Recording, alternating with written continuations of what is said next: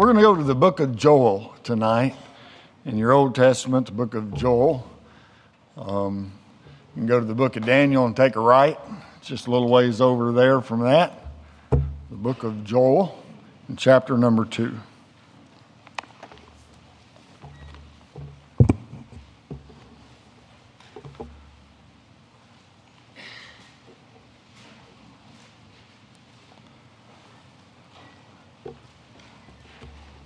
Appreciate the music around here. I certainly do.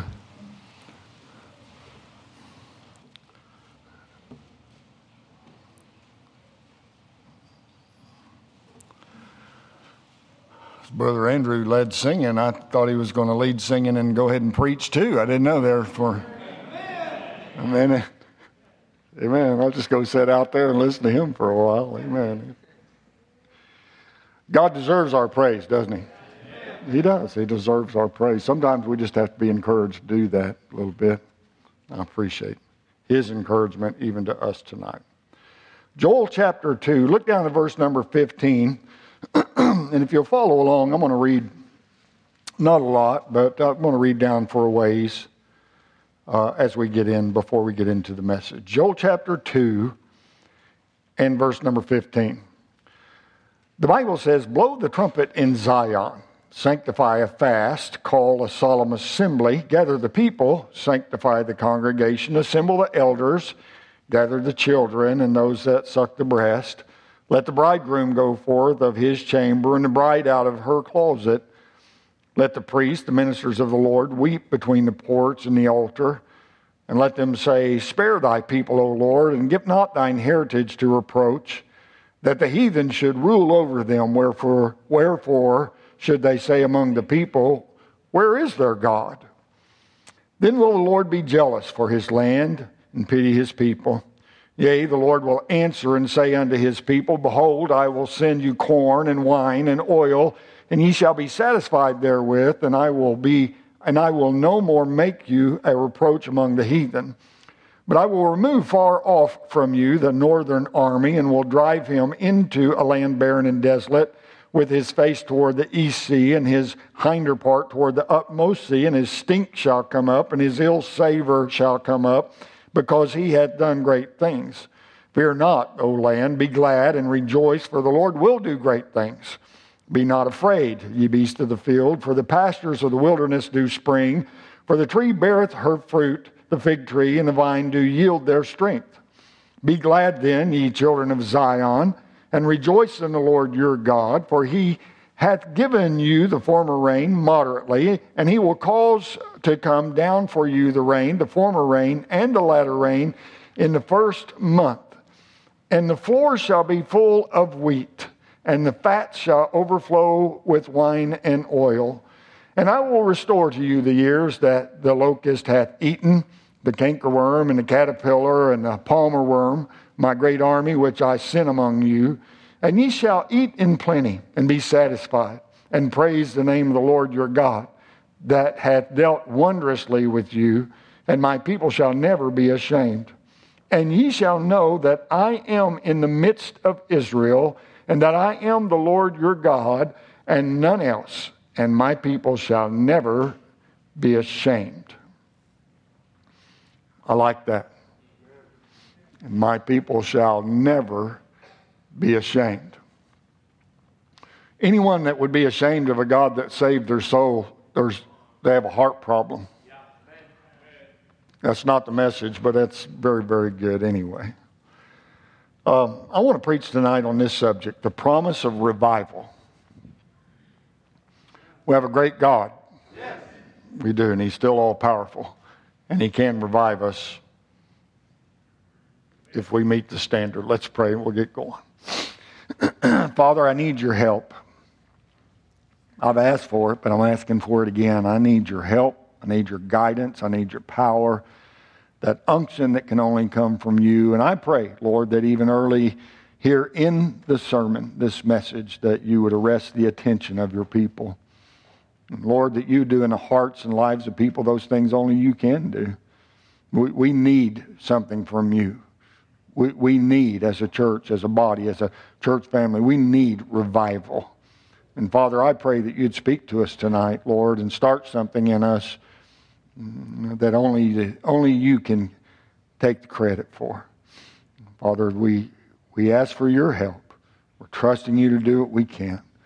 Pray for your power and thank you for it in Jesus' name.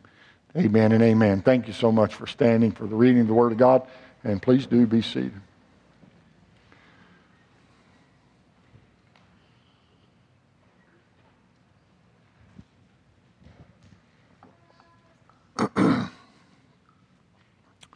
the prophet Joel awoke one morning, as did everyone else in his nation, emerging from his home to look upon a scene of utter devastation as far as the eye could see, in any direction, the land had been ravished by successive waves of great plagues of locust. The scene was just as bitter and just as shocking uh, as that following any natural disaster or even a scene of war. The once green fields that were out there had been reduced to barren wasteland. Uh, barns, which only weeks before had been well stocked with grain, had been emptied. Uh, cattle uh, bawled in the fields because they had nothing to eat. So, virtually overnight, a nation had been brought to the brink of bankruptcy and starvation. And as uh, Joel looked things over, the Spirit of God began to move upon his heart. And suddenly, the scene of Israel's present distress gave way to a scene far worse than that which was before him. With spirit enabled eyes of a prophet, Joel looked across the centuries to a period, a period called the Day of the Lord. And it's described in the first few verses of this chapter as a day of darkness, a day of gloominess. That day, too, will come upon Israel as a day of utter desolation caused not by nature, but caused by nations, a great multinational coalition of armies, of which Joel writes that nothing shall escape them. I believe we can begin to see it taking shape in our world today. It's, it's happening. And as the army advances, it's going to leave behind a path of uh, utter destruction. And, and, while the international community, uh, community lodges its very feeble protest, it will appear as if the nation of Israel will be destroyed and the Jewish people will be exterminated once and for all. The prophecy of Joel is meant to prepare the Jews for that day. And when it comes, when that invading army out of the north descends upon the land and, and threatens Israel with extinction, the Jews will have Joel's prophecy to instruct them in what they are supposed to do. Uh, however, we must not think that these words apply only to the Jewish people. And they most certainly have application uh, to us today. What, what God expects of the Jews as his people, he expects of the United States Christians as his people. Okay, and let me say this just real quick because there's a lot going on. Uh, the church has not taken place of God's people, the Jews. Spit that out again. The church has not taken place of Israel. It hasn't taken place. There's, there's, a, there's, a, there's something going on out there, and people teaching that, but that is not the case whatsoever. And that's definitely not what I'm trying to say. But really, what God expects of his Jews as his people, he expects of us as Christians as his people. And this latter part of Joel chapter 2 describes for us a, a great revival that Israel's going to experience when the day of the Lord does come. The revival will be uh, conditioned upon the response of the Jews to Joel's message. And following Joel's instructions, the nation will repent of their sins, they'll turn to the Lord. Uh, then, then the Lord, uh, verse, let me see, verse. Mm, verse 18, then will the Lord be jealous for his land and pity his people. So then the Lord, Jehovah God, who is God, will be jealous for his land and his people. Then God will perform the mighty works of restoration and revival promised in the verses that follow. Uh, the revival which Israel will experience then is what our nation needs today. We need help today. The greatest need in the United States of America today is revival. N- not lower gas prices. I would welcome them, but revival.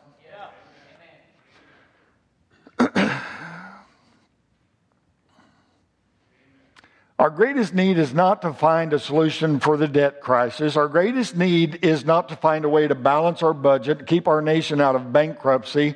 It is not how to maintain our status as a superpower or even to keep China from emerging as the most powerful nation in the history of the world. Uh, it, it isn't how to keep unemployment from topping what it is now or how to bring an end to the war on terror. The greatest need of America today is revival. And the key to America's revival is us. No, I'm talking to us. The key to America's revival is us that know the Lord, that have the answers of the book. That's the key. Second Chronicles chapter 7 verse 14 the Bible says if my people which are called by my name shall humble themselves and pray and seek my face and turn from their wicked ways then will I hear from heaven forgive their sin and heal their land. Now God did not say if the heathen will humble themselves he said if my people if my people will humble themselves. This prophecy, which will equip the Jews to experience the greatest revival in their history, can equip us for revival today. If churches like this one are willing to hear what it has to say, we have to hear God. We have to respond to God. We have to listen. And so it goes on after this with a call to assemble. Excuse me, this is the second time we read the command to blow the trumpet in Zion. The first trumpet was to sound an alarm. The alarm was to warn the nation of the coming invasion uh, out of the north. This trumpet that, that is blown now, it's a call to assemble. And Israel's response to this call will determine God's response to her invasion. Well, who's supposed to, who is this call extended to, preacher? Well, extended to the people. Look at verse number 16. Gather the people, sanctify the congregation, assemble the elders, gather the children and those that suck the breast. Let the bridegroom go forth of his chamber and the bride out of her closet. So, uh, this is not a new thing. No, this plan here, it's not a new thing. No, it's not like God said, hmm, well, my plans haven't been working, so I need a plan B. And that didn't seem to work either, so maybe I ought to have a plan C also. No, no, no, no, no, no. Because we can go back to the book of Numbers in chapter number 10 and verse 2, and the Bible says there, Make two trumpets of silver, that thou mayest use them for the calling of the assembly. And when they shall blow with them, all the assembly shall assemble themselves uh, to thee at the door of the tab- tabernacle of my congregation. So, anyway, all the people were to come together, one great congregation, listen to me, and none were to be excused. No, no, no. None were to be excused. Because it talks about the elders, and it's a reference to age, I'm sure, the elderly, the senior citizen, those up in the years, the golden agers, whatever we might want to call them. It talks about the elders. Uh, and really, we can say that it's a reference to maturity. Uh, I mean, those that, who, by virtue of their age and experience, were leaders of the nation, certainly. And then it talks about children and infants. In other words, we can say this in other words, entire families were to come. Uh, okay. Oh, oh. uh, okay. Parents weren't excused, they weren't to be excused because they had little children.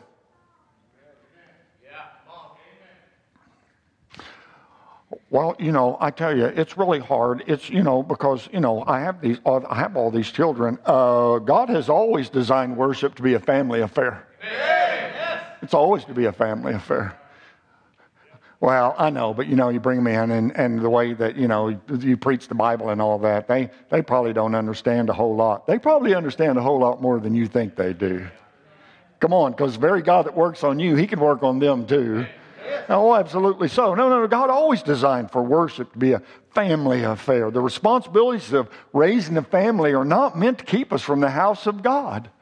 You, you, know, in my years of being in ministry, I, have watched a lot of young mothers raise their children on their hip as they served at the house of God.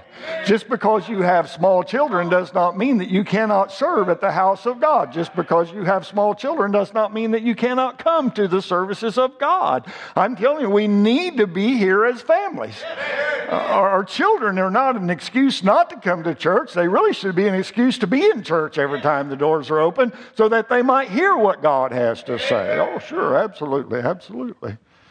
But he also talks about newlyweds. I, am not sure. It talks about the bridegroom and the bride, and the statement it may be interpreted in a couple of ways. This call was to be considered so urgent that maybe it would interrupt their wedding plans to attend. I don't know. Or maybe it would interrupt the honeymoon to attend. I don't know. But he calls it, you read it there with me, you know, and the bride out of the closet and, and the bridegroom. So, I, so I'm not sure. The point is that none of us, please get this, the point is, is that none should consider themselves exempt from this call to assemble ourselves together.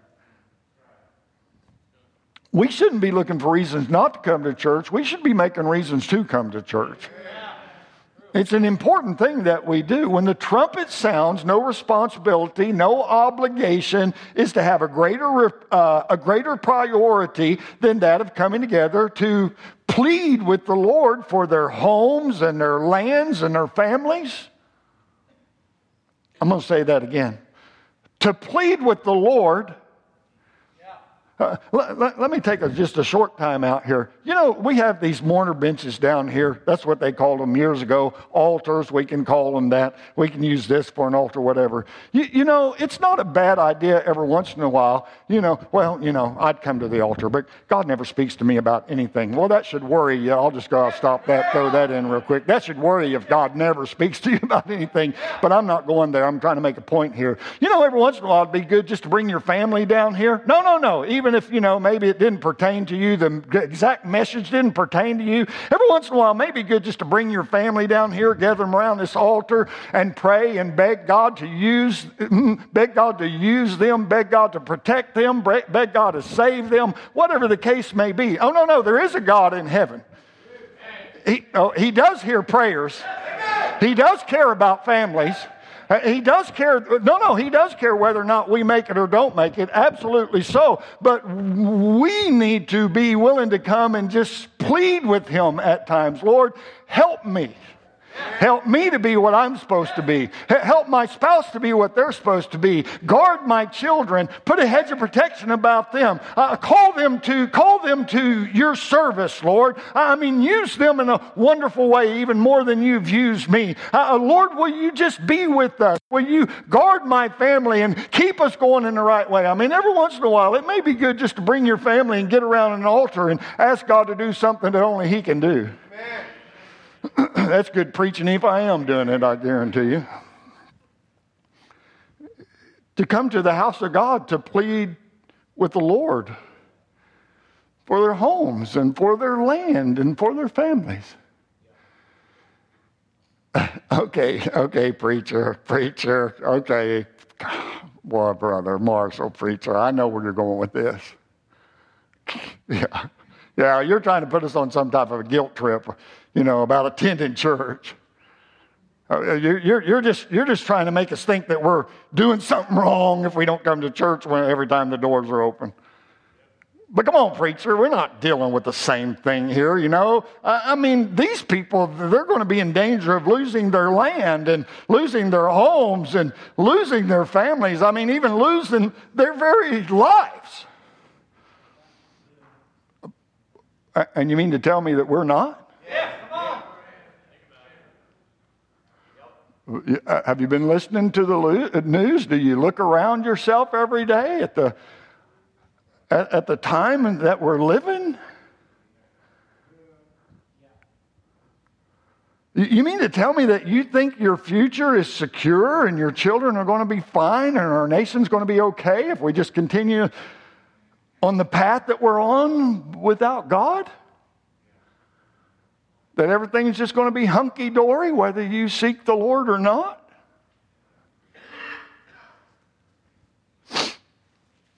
You, you seriously believe that? You really think that we're all doing just fine spiritually? Uh, do you really think that Rick Warren and Joyce Myers and Joel Osteen and Andy Stanley and Ed White, I mean, the men and women who are shaping really the vast majority of churches today with their pulpit psychology and wishy washy theology and their pragmatic preaching are steering us toward revival? Is that what you think? Yeah or preacher, I don't even know. I don't even know who most of those people are. Well, their finger, their fingerprints are all over the vast majority of the churches today as they move to rethink and to reinvent church. And contrary to the prevailing opinion, we do not need to rethink or reinvent church. What we need to do is we need to repent of the attitudes that we've allowed to creep into our hearts about this matter of assembling ourselves together to worship the Lord and adjust our lives to His holy word. That's what we need to do. Be looking unto Him. So, what's expected of these people when they do arrive? Well, the approach of this assembly is to be marked by specific characteristics. Look at verse 16 again, the first part of that verse. Gather the people, sanctify the congregation. So the people are to be gathered, and the first issue to be addressed is their sanctification. Their sanctification. Well, what's that all about? Well, the primary meaning of the word is to make clean or, or to, uh, or to set apart from that which is unclean. Come on, if we're going to separate ourselves, we separate ourselves to God from something. Right. And that's what it's talking about. So, corporate worship, that's what we're here tonight for. Corporate worship is answering the call to withdraw from the corruption of this world and to draw near to a holy God. Come on, that's what we're here for. Uh, this isn't like going to a ball game. well, you got that right. No, it's, it's not like going to the movie theater. Uh, no, no, no. Coming to a church service is unlike any other thing in the world. No, no, if it's conducted correctly. Because what we're doing is we're withdrawing from the wickedness of this world, coming to this sanctuary, separated unto a holy God, with great hopes that God will meet with us, that great hopes that God will speak to our heart, with great hopes that God will cause us to repent of things in our life and help us to be everything that He would have us to be. Come on, that's what prompted the psalmist to say in Psalm 139 and verse 23 Search me, O God, and know my heart. Try me and know my thoughts, and see if there be any wicked way in me. Come on, that's a pretty good thing to pray even before you come to a church service, or even while you're sitting in a church service. Search me, O God. There's things in there, I know there's things in there that are sabotaging my walk with you. There's things in my life that need to be taken care of. I've got besetting sins in my life that keep me from being everything that you would have me to be. God, I've gotten to a place where I think I'm much smarter than you because I'm running my own life and not even asking you what I should do. Lord, I've gotten to a place where I think I can, I can direct my family better than you can because I really don't think they need to come to any extra Bible study or be here for Sunday school or, or sit underneath so much preaching. I mean, one day a week, I mean, one service a week, shouldn't that just be plenty? Come on, oh, come on. Oh, no, no, no, don't, no, no, don't you look at me that way. That is exactly, no, don't you think, no, don't you think, no. You, you start making decisions beyond what God would have you to make, and pretty soon you're just taking God's place. That's not a good place to be. That's not going to work out well for you in the long run.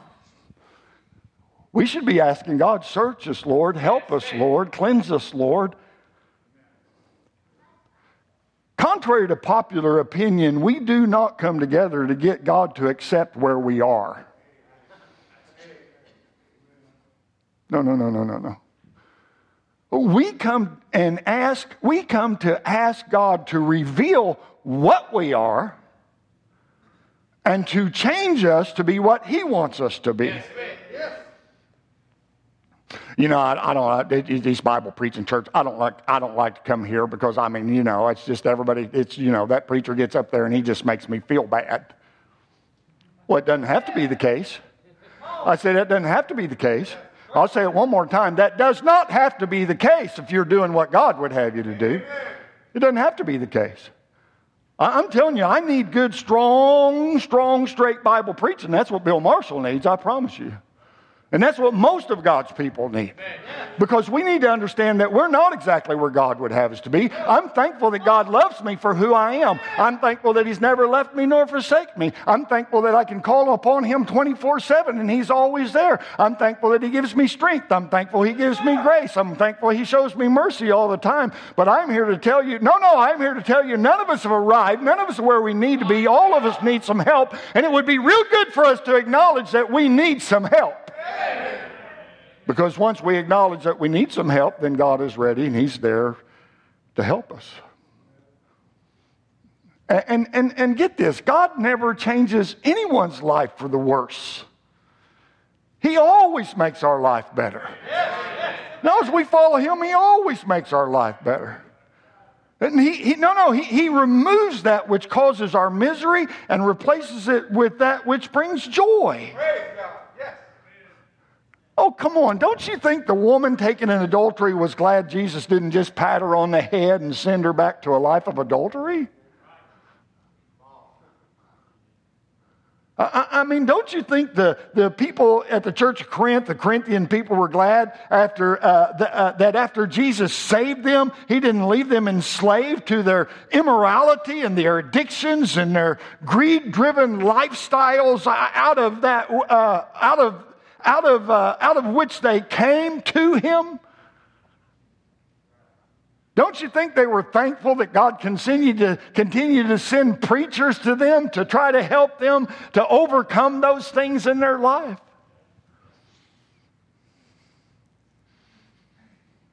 Don't you think that they were glad to learn that Jesus could clean all that junk out of their lives and genuinely make all things new?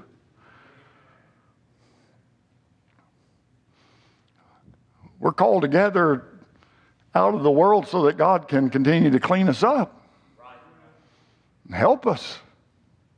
But there's also an attitude of reverence because it says uh, uh, that it's a solemn assembly. Solemn assembly.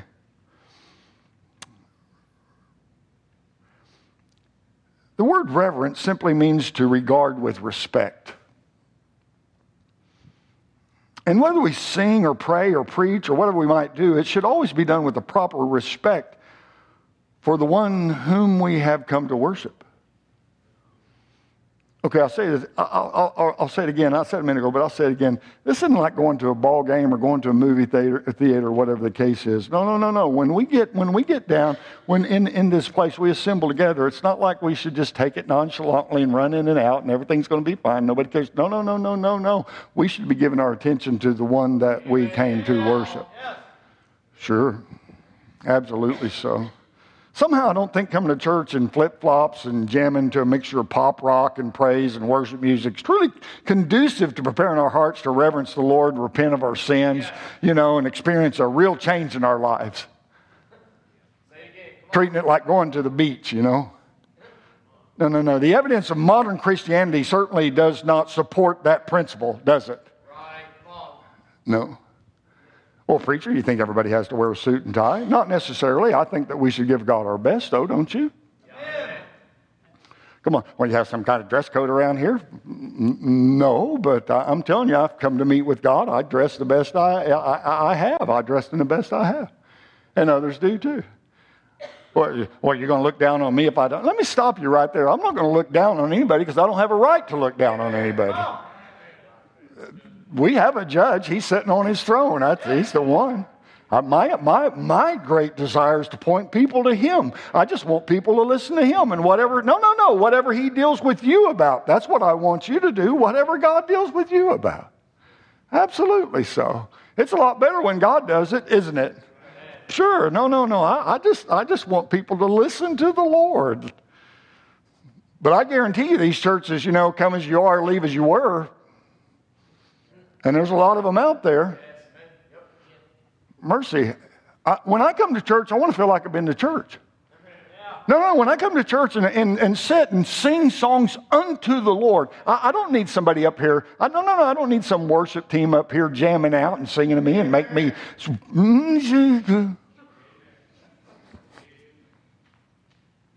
That's not in my notes. I probably should get back to my notes, shouldn't I?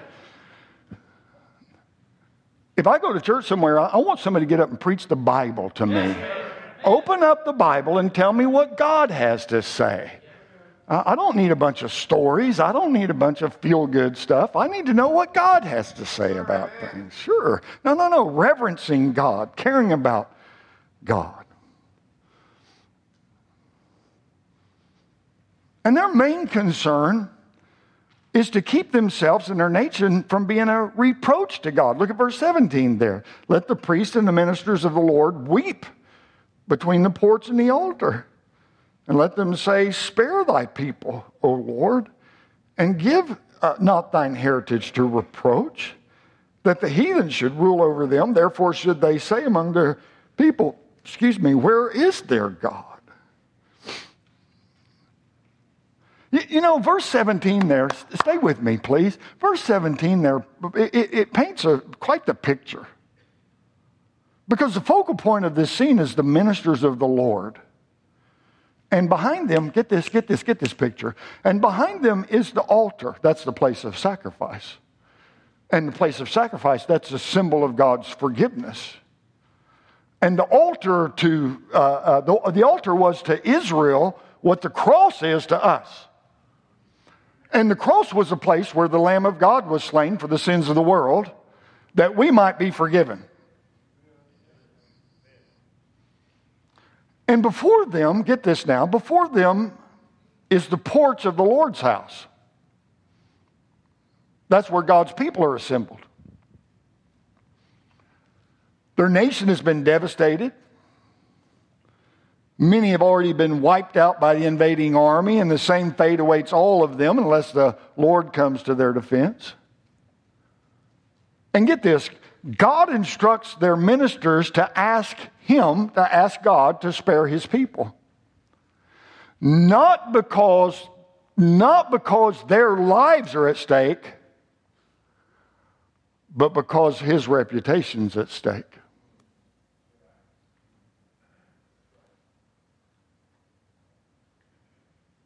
The ministers are to pray, Lord, spare thy people, lest the heathen, those that have rejected you and don't know you, say, Where is their God?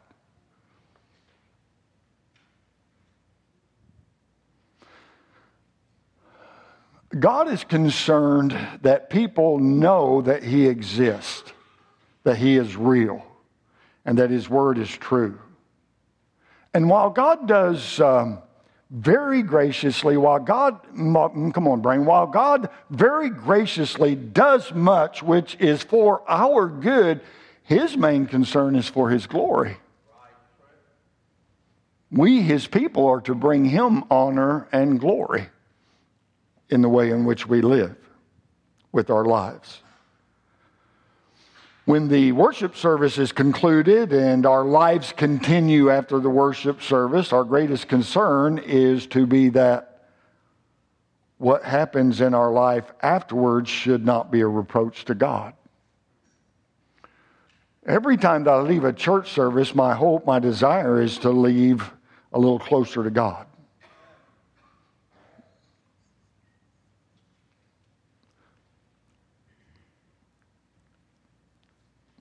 Is to leave with the mindset that I want to please God in all that I do.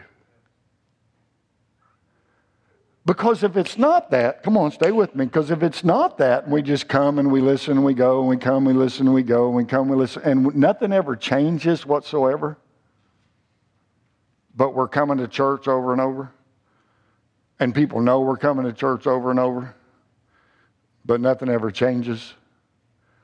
What do you think those people are going to think about God.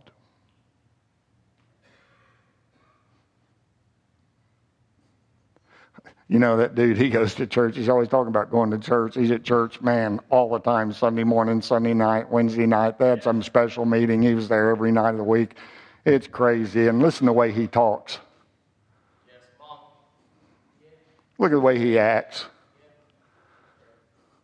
Look at his attitude toward authority. He tries to say he's some big Christian, whatever. Yeah, like there's a God in heaven, even. Oh, come on, that's the point that he's trying to make here. That's the point God's trying to make here. You know how people are going to know? No, no, no. You know how people are going to best know how God is? By how we live, declaring ourselves to be Christians. They're going to look at us.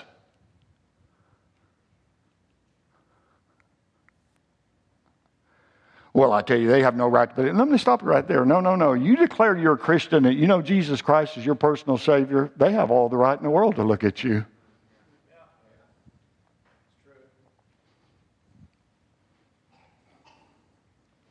And we're going to show them, we're going to show them God one way or another. We're going to show them that there is a God who's working in my life, or we're going to make them wonder if there really is a God.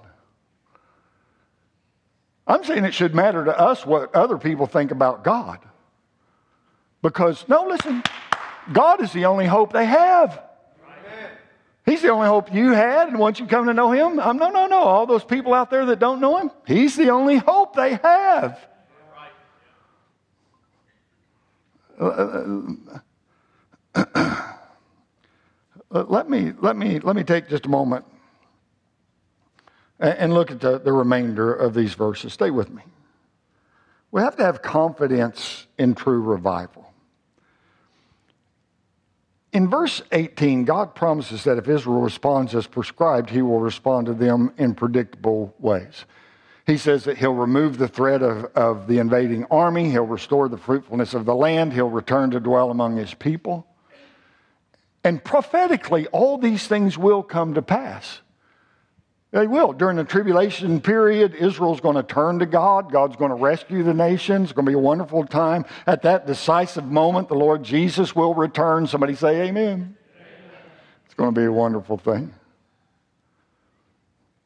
When he comes back, he's going to destroy the Antichrist. He's going to bind the devil with a great chain, cast him into the bottomless pit, establish his kingdom in Israel, just like the Bible says, and Israel will flourish again.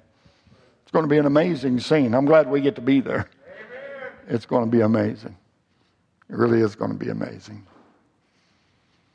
And what that verse holds forth in prophecy, it also holds forth in principle. Stay with me. I'm, I'm, I'm, we're getting close to the end. I know you don't believe me, but we really are. Because, see, God is anxious to save sinners.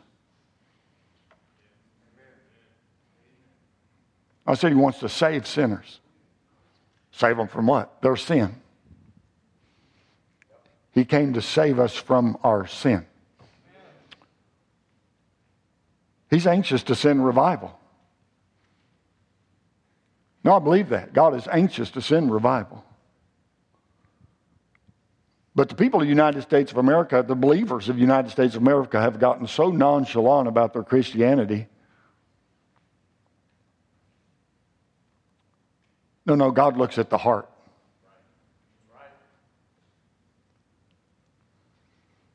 He's anxious to make a difference in your life and your family and this community and our nation, the difference between misery and joy. The difference between desolation and fruitfulness. And you and I hold the key to that kind of revival.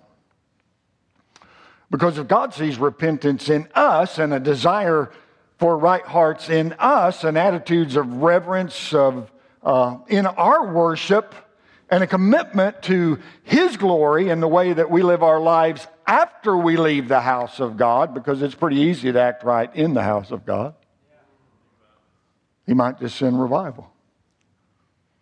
He just might pour out His Spirit and sweep this congregation with revival.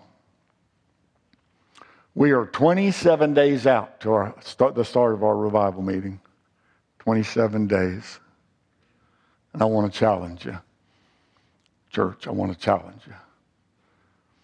I want to challenge you to, in the next 27 days, to read the four Gospels through. And you might be somewhere in your Bible reading, whatever, but I want to challenge you to read the four Gospels through in the next 27 days. Oh, that's a lot of reading. It's going to take about three and a half chapters a day to read the four Gospels in 27 days. Three and a half chapters. You can go ahead and read four. You can finish early. It'd be amazing. Like something.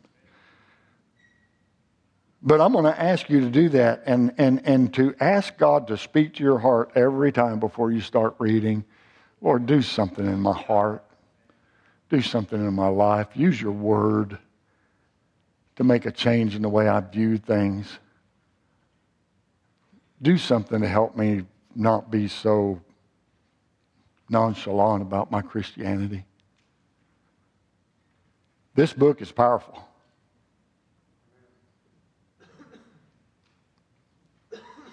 And then, number two, I'm going to ask you to give up something daily for the next 27 days.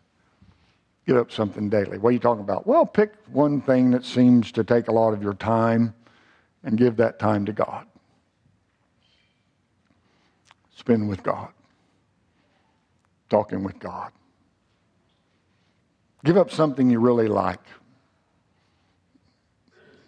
And every time you crave it, pray whatever it might be. Give up sweets, give up.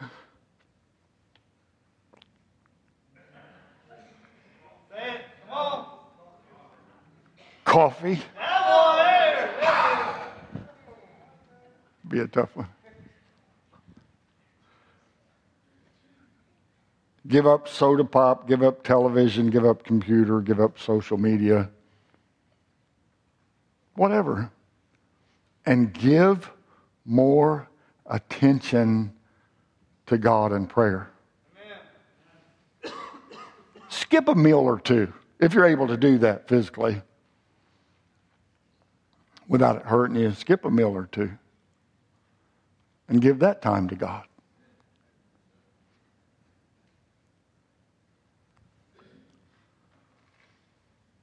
And then, number three, I'm going to ask you to pray for your church and for Brother Rodney Woodcock, our, our evangelist that's coming every day starting tomorrow, all the way through our revival meeting. Pray for your church. Pray for your church.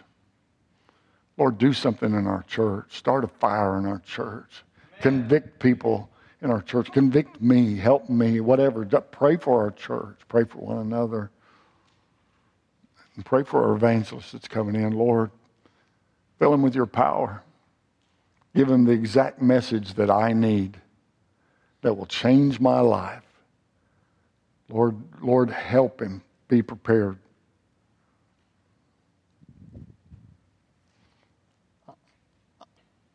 I'm asking you to really get serious about seeking God.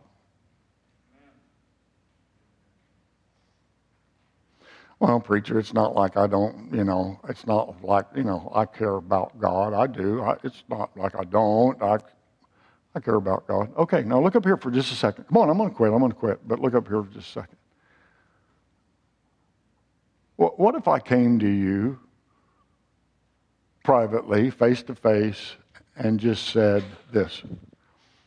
Uh, tell me about your daily walk with God. What, what do you mean? Well, how you meet with God every day. Tell me about your daily walk with God, your, your time you spent you spend with God every day. Just to, tell me about that.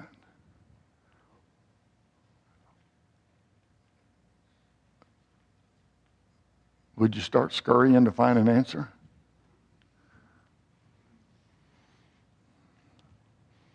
Would stop you in your tracks? Because we are supposed to have a daily walk with God, are we not? Come on. I, I, I, I'm, I'm your pastor. I'm the only one you got. I'm supposed to help you to walk with God.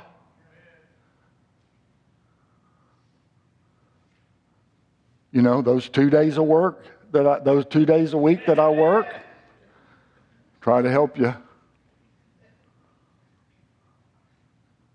Well, I don't think that's any of your business. Oh, stop, stop, stop, stop, stop, stop, stop. Look, I, I don't have a whole, I don't have a whole lot of authority around here, but as the, as your pastor, as the under shepherd, I do have the authority to ask you about your spiritual life.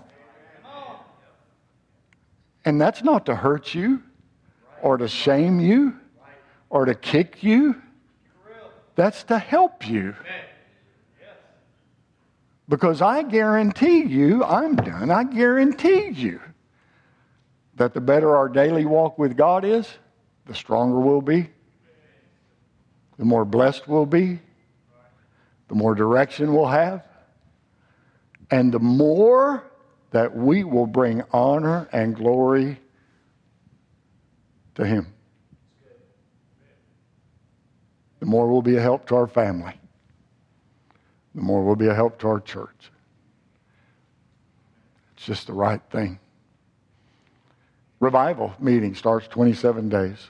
Let's get serious about our walk with God, asking God to do something that only He can do during that meeting. Stand with me if you would. Please stand. Father, we're not going to have a show of hands. Lord, you've spoken to hearts tonight. There's needs represented as individuals, as couples, as families. There's needs in this place tonight. The Lord needs that only you can meet. And as we open up the altar, our desire, Lord, is that uh, folks would respond to you. Maybe they don't even know what they need, but their walk with you isn't what it needs to be. I pray they'd come tonight and talk to you about that. You've got answers for them. Maybe their besetting sin has got a stronghold on them. I, I pray they'd come talk to you about that. Maybe they're not where they need to be in their relationship with you. Even though they know you, even though they're a believer, they've been saved by your grace, and, but their relationship with you and what it needs to be. I pray they'd come tonight and spend some time with you. Lord, help us to be determined for things to change, for things to be different, for us to be uh, more of a light that shines in this dark world for us to have the power to overcome sins in our life, for us to depend upon you to make us what we need to be. Help us, dear God. Only you can do such a thing. We're trusting you for that. Bless this time of invitation. I pray that you will and ask these things in Jesus Christ's wonderful name. Amen and amen.